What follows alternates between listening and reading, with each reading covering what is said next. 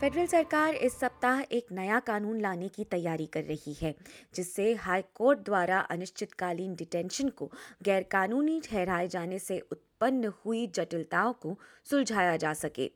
High court के इस फैसले के बाद 150 इमिग्रेशन बंधक डिटेंशन से छोड़ दिए गए हैं। सैद्धांतिक तौर पर इन नए संशोधनों को विपक्ष का समर्थन भी प्राप्त है।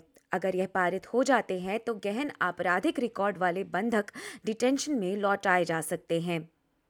लगभग एक माह पहले ऑस्ट्रेलिया की हाईकोर्ट ने म्यांमार के एक यौन अपराधी के डिटेंशन के मामले में ये फैसला सुनाया था कि अनिश्चितकालीन डिटेंशन गैरकानूनी है। तब से अब तक 148 लोगों को समुदाय में वापस छोड़ा जा चुका है।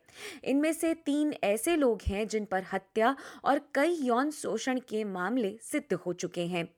इनमें कुछ ऐसे लोग भी हैं जिन पर अपने गृह राष्ट्रों में छोटे अपराध सिद्ध हुए हैं और कुछ ऐसे हैं जिनके खिलाफ अपराध दर्ज नहीं है।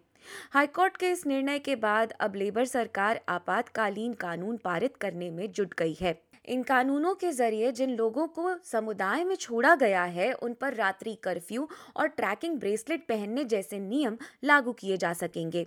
फेडरल मंत्रिमंडल की हुई बैठक में इन कानूनों को और दृढ़ करने पर गहन चर्चा हुई।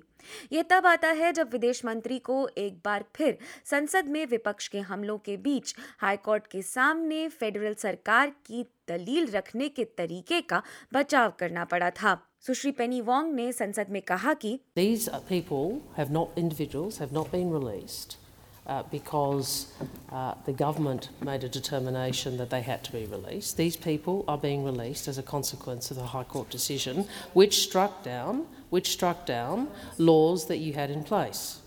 Uh, not the first set of laws, uh, that uh, of yours that they have struck down. नए नियमों के तहत सरकार कोर्ट से दरख्वास्त कर सकती है कि गहन अपराधियों को प्रिवेंटिव डिटेंशन ऑर्डर के तहत वापस कारावास में भेज दिया जाए पर सरकार को यह सिद्ध करना होगा कि वह व्यक्ति समाज के लिए वाकई एक ऐसा खतरा है जो किसी भी और वीज़ा नियम से संभाला नहीं जा सकता डिटेनी पर ऐसे आरोप सिद्ध होने चाहिए जिसकी सजा कम से कम सात साल की कैद रही हो। प्रिवेंटिव डिटेंशन का ऑर्डर तीन साल के लिए मान्य होगा और इसके बाद हर साल इसका पुनरावलोकन किया जाएगा। विपक्ष नेता पीटर डटन का कहना है कि वे प्रिवेंटिव डिटेंशन का समर्थन करते हैं, लेकिन चाहते हैं कि सरकार के साथ मिलकर ऐसे कानूनी बदलाव करें जो संविधान सम्मत हों uh, which keep Australians safe, but we're not going to have a situation where uh, the government just at the last minute drafts these bills overnight. Uh, there's always an inadequacy. They don't have the desire to think outside of the box when it comes to keeping Australians safe. अभी इस बात की कोई जानकारी नहीं है कि preventive detention order कितने लोगों पर मौजूदा परिस्थिति में लागू किया जा सकेगा श्री डाटन का कहना है कि लेबर द्वारा सुझाए गए बदलाव बहुत कम लोगों को ही प्रभावित करेंगे The regime that the government's providing might have application to two or three or four people. Uh, that's that's it. So the other 142 that they've unnecessarily released into the community now have the potential to cause harm, and I think the Australian public are rightly very angry about it.